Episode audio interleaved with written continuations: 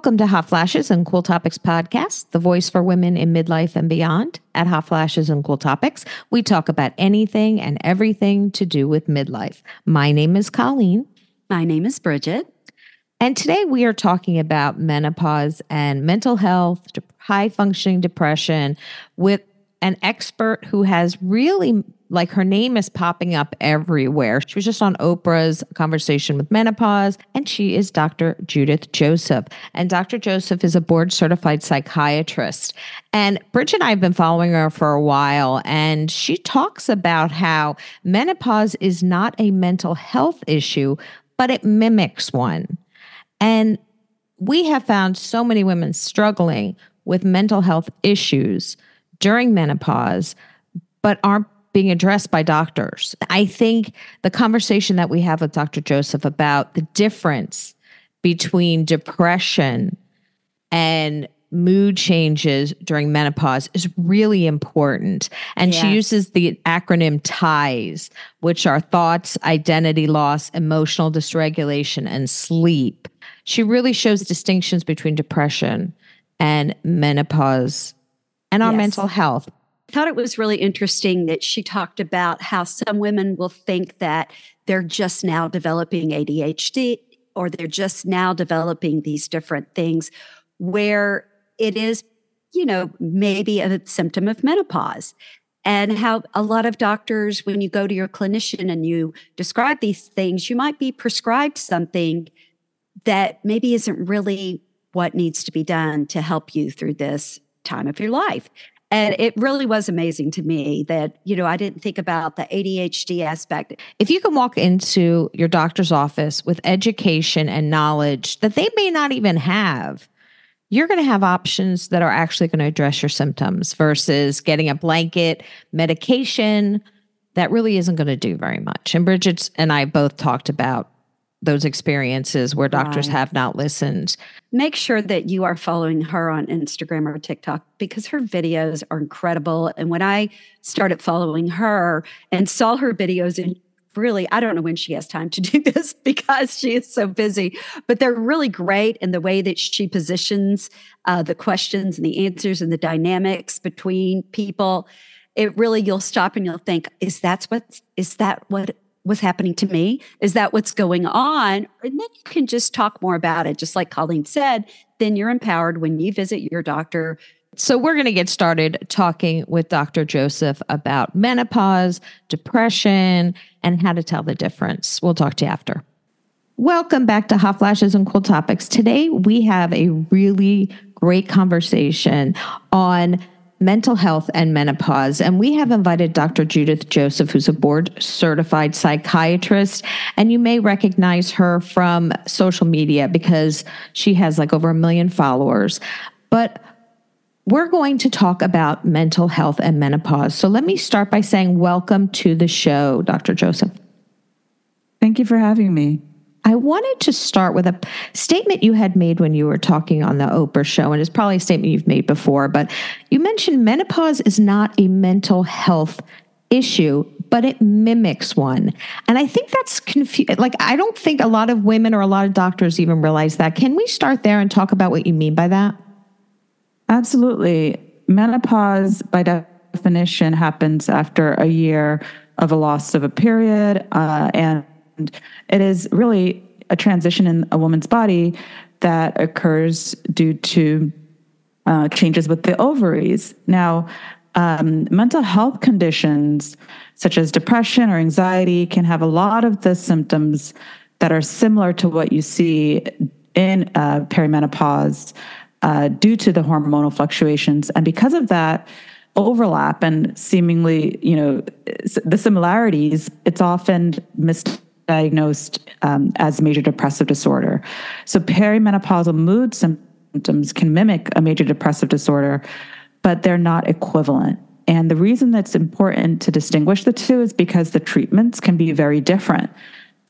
For example, there are some studies that indicate that if a woman is experiencing these um, mood issues early in perimenopause, that that she may benefit from hormonal treatment.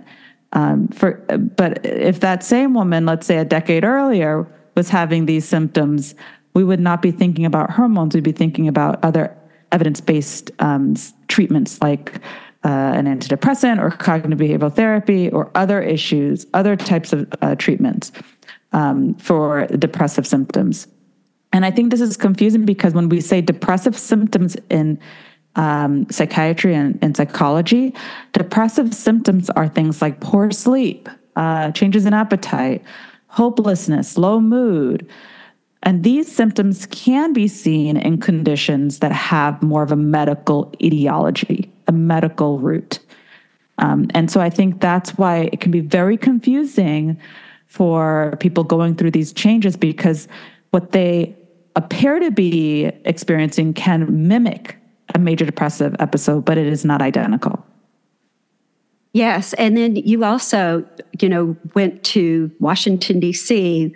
for the menopause, um, to have menopause recognized with, let's with talk the research. Yes. How, you know, how can we get this word out to people and to women I do think that it's important to educate yourself. Um, and, you know, it's somewhat controversial because it's it, the onus shouldn't be on women. However, we have to be aware and acknowledge that these gaps of knowledge exist within the medical system, not because doctors don't want to treat patients or because they don't have a desire to do what's right, but because there are very um, known gaps within medical education. For example, there was a huge study in 2019 that showed that when you sampled a lot of people who had just graduated medical school and who were in fields that were more um, traditional in terms of serving women's health, like family medicine, GYN, and um, primary care, that many of these um, recent graduates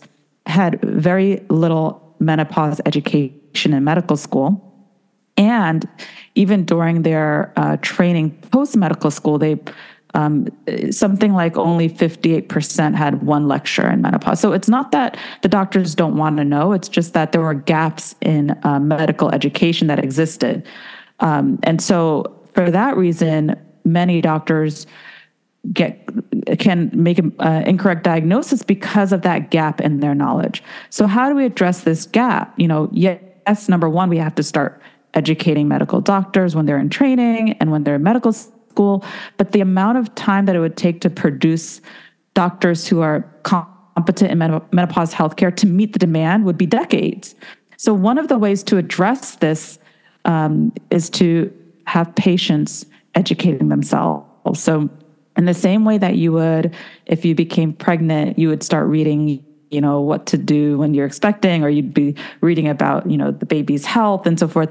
You want to start learning about your own health and start recognizing some of the symptoms of perimenopause that can begin as early as 10 years prior to the loss of your period in menopause. So start preparing in your 30s and 40s for the changes that are happening so that you have the best outcome. And that way you become an active part of your treatment team. And what does that mean? So you're not just a passive participant in your healthcare, you're actually a part of the team. So you're coming to your doctor with a list of symptoms, with a list of questions, um, you know, with data that you read, with things that you've seen online that are from evidence based and reputable sources so that you are an active part of the treatment team. Know what medications you've taken in the past, know your medical history, know your family history. Because all of these things gives your doctor a clear picture of you. And you want to be active in the treatment team. You don't want to be a passive person in your care. You also talk about when hormones are affecting mental health, the TIES, kind of method. And I, I, was hoping we could break that down. So the first, the T is your thoughts. Can you talk about cognitive changes? Yeah, so I am a psychiatrist, mean, meaning that I can prescribe and I can provide therapy. Um, I went to medical school so that I could do both because sometimes you do need to approach mental health conditions with that holistic view. And one of the things that I noticed during the pandemic because I do treat children as well as adults, was that there were stimulant shortages. So a lot of people were at home self diagnosing with having ADHD. And many times in midlife, not to say this doesn't happen, but many times in midlife, people will self diagnose as having ADHD, go to the doctor, and then I get a referral for a woman in her in her um, you know late 40s early 50s who's like all of a sudden having adhd well that's not the way that adhd presents. Adhd is a childhood condition. However and so by definition it starts the symptoms start before the age of 12 however i was having a lot of referrals for women who were saying that they had adhd for the first time in their in their like middle life. And what i was finding was that many of these women were actually experiencing something called brain fog. So they were forgetful they had issues with time management that they never had before. Um, you know, they had memory problems that they never had before. So these were executive functioning issues that they had never had, and they were suddenly having them. And they, they, you know, it's not like a sudden abrupt thing, but they noticed along over time, especially from being at home and not having that clear boundary between work and home life, and having all these distractions, that it was becoming more prominent and problematic. And so uh, thought issues are something that you you can see over time in your perimenopause in like the decade leading up to the loss of your period. Um, but you know, if you're not aware this is happening, you you think you internalize it and you think there's something wrong with you. And many women are multitaskers. You know, they're doing multiple things. They're being a mother. They're working at home, but sometimes they're at work. They have careers. They're entrepreneurs. They're doing a million things. They're taking care of older parents so uh, having this part of your identity loss, right? Like not being able to do all these things at once can be a real hit to your self-confidence. And so the the I in ties is identity loss. So you feel like you don't know who you are anymore. Because of these changes that also happen in your body, you may feel that there are limitations or changes in the things that you can do physically. For example, one of the symptoms of perimenopause is you know joint pain. And for some people they're they don't find themselves as flexible as they used to. They may have shoulder pain so they're not able to engage in activities they used to or it's more challenging. So there can be that loss of identity. And um, so that's the i in ties between mental health and, and menopause. The e is emotions like I mentioned previously, hormonal fluctu- fluctuations can lead to feelings of um, low mood or anxiety. And these are emotional symptoms that sometimes people are moody and they feel like, oh my gosh, I, I was never this moody or I'm irritable. And, you know, it, it can be really distressing. And the S is sleep. So sleep issues are known to happen Usually they present as sleep latency issues, so difficulty falling asleep. And then when you wake up, you don't feel refreshed. So you're not feeling as if you're getting restorative sleep. And, and this could happen for a variety of reasons. Um, the sleep architecture is thought to be heavily impacted by the hormonal fluctuations. And also uh, in midlife, some women develop sleep apnea, which can contribute to worsened insomnia and worsened restorative sleep. So the TIES, the ties of menopause, is something that I developed as an acronym mostly because I teach young doctors and students, but also because I want to teach my patients because they're active participants in their treatment plan. I want them to know what to look for so that they don't feel surprised. And in mental health, you know, there's something called affect labeling. If you know how you're feeling and if you can give a name to your feeling, you actually have reduced anxiety because the human brain wants to know what's happening. And if the human brain doesn't know what's happening, it's confused and afraid. So, knowing that these things can happen in itself is therapeutic. And if you go to your doctor and you're like, I've been experiencing the ties, right? And I know the three P's, right? The three P's meaning that there are differences between actual hormonal um, fluctuations leading to mood symptoms versus major depressive disorder. So the three P's are a loss of period, Major depressive disorder does not include a loss of period. Um, physical changes don't happen with major depressive disorder. So, physical symptoms like hot flashes, palpitations, skin changes, itchiness, those don't happen with major depressive disorder. And the last P is a past history. So, if you don't have a past history of depression or family depression, you know, less likely due to um, uh, uh major depressive disorder, um, and, and more likely due to an uh, onset of perimenopausal mood changes. So those, if you, you know those things when you go to your doctor, you're already helping your doctor. You're already ahead of the game. But if you know nothing when you go to your doctor and you're like, oh, I have all these symptoms and I don't know what's happening and I feel like I'm losing myself and my mind. What what's going to happen is you're going to be referred to um, the wrong source for help, and you're not going to get the uh, to the bottom of what's really um, at the root of these issues. And so we want to make sure that patients feel educated and empowered so that they are an active part of the treatment team. And, and that's why I use TIES as an acronym to, for psychoeducation, because I think it's easy to remember. And we're going to take a break. We'll be back in a moment. Vichy is a French skincare brand recommended by 50,000 dermatologists worldwide. They have over 30 years of expertise in menopause skincare, and their Neovadiol line helps your skin look and feel radiant. Learn more at VichyUSA.com. Vichy is a proud sponsor of Hot Flashes and Cool Topics. And we're back. I am a big follower of your follower of yours on Instagram. And I just have to say your videos are just they're so helpful. One of those that stands out to me is high functioning depression. Can you share a little bit about what high functioning depression is? So, things like uh, imposter syndrome and burnout, no one would argue that those things don't exist, but they haven't quite made it into the Bible of psychiatry, the DSM 5. But if I go up to anyone on the street and I say, imposter syndrome isn't real, they'll be like, are you kidding me? I've experienced that before. Um, high functioning depression is something that I've noticed over the course of the pandemic. Um, and I, I not only see patients in a private practice, but I also have a clinical research site where I do research on uh, several indications, including depression in pediatric and adult populations. Uh, and so, what I was finding was that when you enroll patients in clinical studies, they have to meet criteria per the study for major depressive disorder when you're enrolling them in, in depression studies. And one of the symptoms of major depressive disorder is anhedonia, which is a loss of pleasure, a loss of interest. A lot of patients were coming in saying, I feel, meh, right? Meh, blah. And they were just not enjoying life. Um, but these patients weren't meeting criteria for major depressive disorder because they were actually exceeding functioning. And you have to have a loss of functioning or significant distress. And these patients didn't have either of those. So they had a lot of the symptoms of depression, including the anhedonia, the meh or blah, but they weren't really meeting criteria for major depression because they still were, you know, doing well. They were still meeting all their functioning at home, at work, and they weren't necessarily in significant distress. So I, st- I started to think about this model and how we tell patients, you know, well, you don't meet criteria, you don't fit into a box. Why don't you come back once you've lost functioning and you're really in distress? Well, I think that's a broken model. And I get why the model exists. You have to be able to bill, you have to be able to check a box so that you can then prescribe, then you can, um, you know, code an insurance.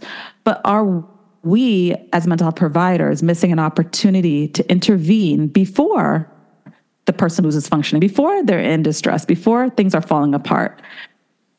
And so I started putting out some content um, about this over the course of the pandemic because people were in need of mental health information, but they weren't necessarily getting it from reputable sources because doctors are so busy they don't have time to post. But I happen to teach a course at NYU that I've taught for about 10 years to young doctors about how to be responsible giving information over media and one of the tools that I use is social media to educate the masses. And so I started putting out um, these videos about high functioning depression. And um, my social media team, they were like, I was in the clinic seeing patients. They were like, you got to check your your TikTok. You're like blowing up. And I was like, I don't have time I'm seeing patients. At the end of the day, I went and I checked it and it was like, had gone viral. Millions of people had said, that's me. And so I thought, oh, okay, maybe it just got viral because I paired it with a viral song. Then I decided, all right, let me see what else I'm seeing in my practice with regards to high functioning depression. Started putting out videos on anhedonia, which is a loss of pleasure and interest, that blah, meh feeling.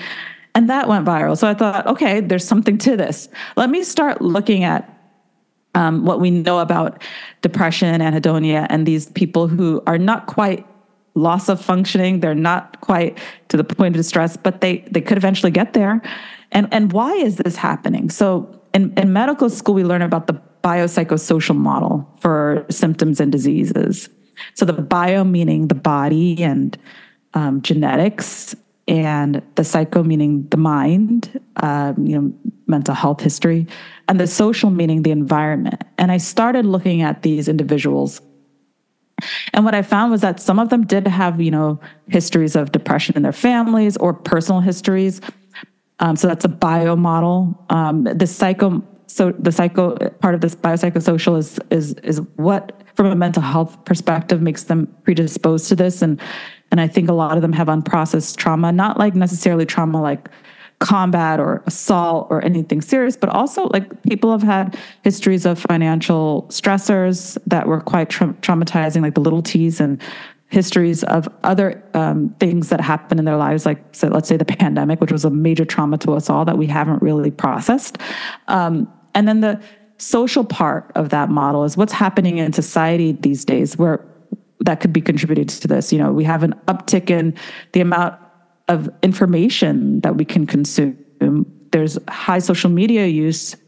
There are multiple stressors in the environment. So many, so many um, like wars and strife, and there's just a lot going on, right? So like, it's probably a combination of the biopsychosocial stressors that are leading to these people walking around still functioning, but not quite feeling their like their full self and feeling blah and experiencing high rates of anhedonia.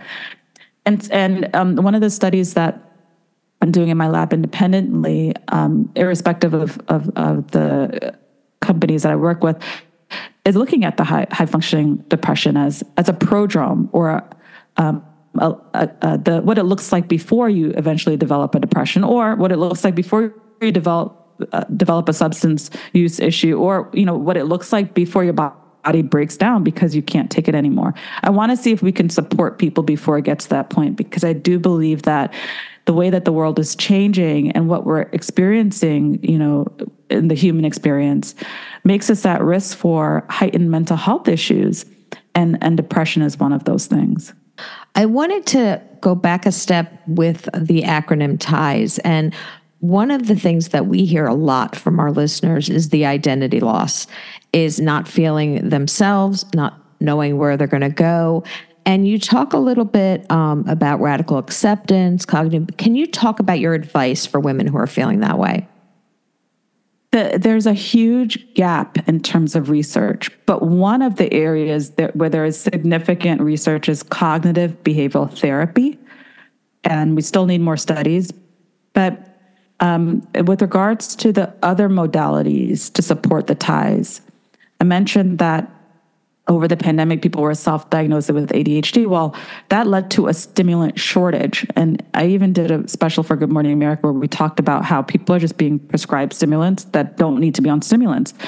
But that led us in psychiatry to become resourceful and to pull out organizational skills therapy, which is a type of therapy that child psychiatrists learn in training to support children with ADHD. And this includes multiple skills like using different modalities to organize, using things like a launch pad, which is an area of your home or school or work where you put all of your essential items like your keys, your wallet, your phone, so you don't lose them.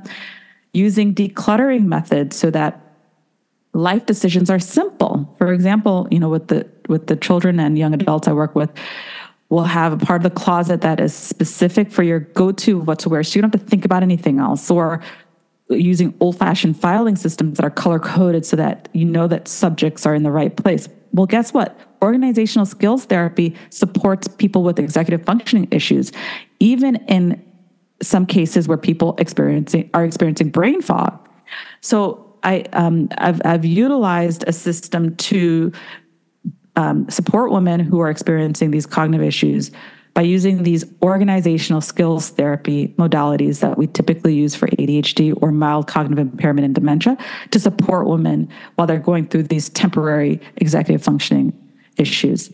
The identity part of TIES, I've utilized mindfulness techniques from something called dialectical behavioral therapy, which is a therapeutic modality that draws from Eastern philosophies and incorporates cognitive behavioral therapy into it to allow women to feel grounded because when you're feeling identity loss, you become dysregulated.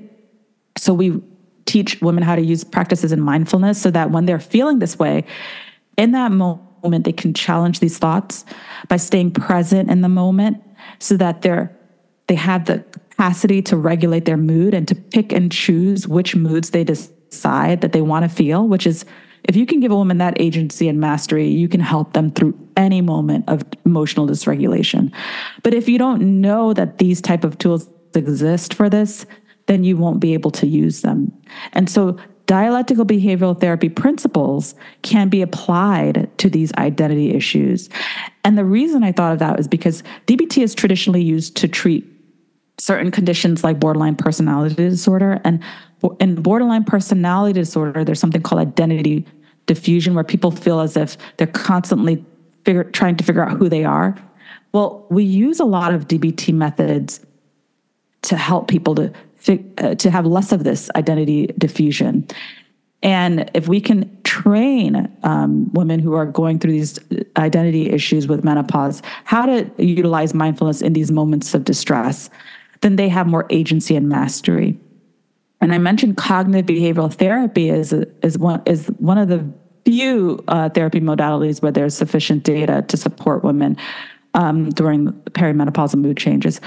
Cognitive behavioral therapy can help women to challenge automatic negative thinking that comes with the anxiety and the depression, depressive symptoms that can happen in perimenopause. And using CBT methods and practicing them when you're not in moments of distress will allow you to be able to pull on them when you need them. But again, it's hard to start implementing these things in a moment of distress. It's better to start learning and preparing for them when you're in a calm state. Um, the insomnia part of um, cognitive behavioral therapy is proven to be just as effective, if not more effective, than certain sleep aids. So rather than taking like a, a, a sleep medication, if you're able to utilize tools learned in CBTI, you may be able to have better sleep. And sleep is so restorative. We need sleep to think better, to feel better. We need sleep for just about anything, you know, to fight off uh, um, viruses and, and illnesses. And if you're able to start learning proper sleep hygiene, learning CBTI before the cha- these changes occur, then you're you're going to be set up um, to be in a better place. And um, and and that's why this is important because you don't want to start doing these things when you're in crisis mode. In, in my line of work, we we always try to teach skills before you're in crisis because anyone who's under a great amount of stress, try teaching them during that time. It's like the worst time to learn. The the stressed out brain is not the best retainer of knowledge, and so practicing these things beforehand, learning about these things before your body and your mind goes through through these changes is really going to prepare you for the, having the best outcome. Yeah, we had spoken to someone that said your IQ goes down when your emotions get really high, that your IQ goes down. And, and I can, you know, when you were talking about to help someone where they're in that stressed situation is not the best time to do that. And so, what would be a good example to give someone just to start with a, a cognitive behavior therapy. Like you mean like feeling, if they can't do what they used to do right. Or if they get this moment of anxiousness and they're not knowing what to do what is a good first step? Well cognitive behavioral therapy is typically something you do with a therapist but there are practices that you can do. If you google cognitive behavioral therapy there are online free resources where there are worksheets that you can download and and um, activities that you can do to challenge negative thoughts. And some of these activities look like, okay, what is the thought? How strong is the thought on a scale of one to whatever you want to choose? How does it make you feel? Okay, how can we challenge that thought? So you're basically learning how to put these thoughts on trial and then practicing putting these thoughts on trial and then seeing how you feel afterwards. So, uh, and the, and the reason that this is helpful is because sometimes feelings can feel like facts but they're not. Feelings are not facts. And if you learn that early in the process of life, then you learn how to regulate your emotions. And when you learn how to regulate your emotions, then you can have more thought um, agency, more mastery, and also you know how to control your behaviors and the way that you respond. So the idea is that you want to start working on these mindfulness and, and, and psychological practices early in life. Uh, the same way that I tell women that I, I work with, you know, if you if someone were to tell you to start saving for your retirement in your 50s, you'd look at them like they were crazy. Well, why would you treat your body any differently? Start preparing for your um, your body's longevity early in life. So, and it's never too late because I don't want people to listen and be like, oh man, I wish I started when I was in my 30s and now I'm in my 50s. It's never too late. Um, so, when you start thinking about what to do to set you up for um, a higher quality life um, and, and lifespan, things like decreasing your stress or learning how to cope with stress in an adaptive way you know, I, I, mentioned some of those tools like the CBT, the DBT, the mindfulness. Start thinking about that now. Start practicing those things now. Um, you know, decreasing the amount of toxic people in your life. You know, you may not be able to cut people off completely, and I don't suggest that, but limiting the amount of exposure to these people, um, deciding who you want to give these your precious time to, being around people who actually feed your your mind, body, soul, and they don't drain you if possible. These are really important things that you know you think that they're all like loosey goosey, but they actually are evidence based to show that you have a better physical outcome when you like limit toxic people, um, limit toxic behaviors and habits. Smoking is something that everyone can start to work on if you're a smoker. Decreasing that sets you up for better menopause outcome. Um, decreasing the amount of alcohol you take in that really significantly impacts both your your mood symptoms and your physical symptoms as you go through the, the these this transition. Um, you know, the the exercises that you did in your 20s are not going to help you in your in your 50s so you, you're going to have to shift your your movement regimen and, and start to implement more weight bearing exercises and thinking about things that you can do to improve your balance because your balance and your proprioception the way your body interacts with the world and environment that changes as you age. So you want to be able to to start preparing your body so that when you go from a sitting to standing position you have you know more of an anchor uh, and and weight bearing exercises and and more high intensity type of exercises help you. Um, and then diet really is is important. Something that's often neglected you know, in our 20s, we're thinking about calorie counting and having like all this like nice juices, but no, we have to think about protein. So start building up the amount of protein that you eat. Um, all of these things can support your body and your mind. There's a whole field of nu- called nutritional psychiatry where food is medicine and you're literally eating foods to help you beat depression and anxiety. So start thinking about reading those books and and incorporating those type of nutrients into your diet because you're you're it's it's like money in the bank, right? But the bank is you. You're the physical bank. So you're putting you're setting yourself up for a rich, um, healthy life. Rich, not monetary, but physically and mentally rich. Um, but you got to start preparing for that today. That's not something you can automatically do. It's not, never too late, but it's better to start preparing today. And I would actually, we had Dr. Uma Naidoo on a few months ago, mm-hmm. and she mm-hmm. talks a lot about nutritional psychi- psychology. And I would recommend that, that the listeners go over and listen to that episode as well and read her book. I'm glad you, that you have guests talking about nutritional psychiatry because inflammation is a model that um, belongs in the bio part of the biopsychosocial. You know, things that we eat, our environment can really harm our body and and low inflammatory states are they really set us up for better outcomes in terms of our mental and physical health. And a lot yeah. of these um, diet programs are focusing on nutri- nutritional ways to decrease inflammation. Thank you so much for coming on the show dr joseph. We truly appreciate it. Thank you for having me. It was my pleasure well, I am completely thrilled that we had Dr. Judith Joseph on our podcast. I have been following her since I can't even remember when I started following her on TikTok or on Instagram. And it's really great just to hear her talk to us about these issues, especially as they're related to menopause and what we are going through as women. I really appreciate her time because she is a very very busy person. And make sure that you are following us, listen, rate, and review. We have this on YouTube. And remember, you can always ask us questions at hot flashes cool topics at gmail.com. We don't have most of the answers, but we will certainly find the people that can give them to you. Have a great week, guys, and we'll talk to you next time. Bye.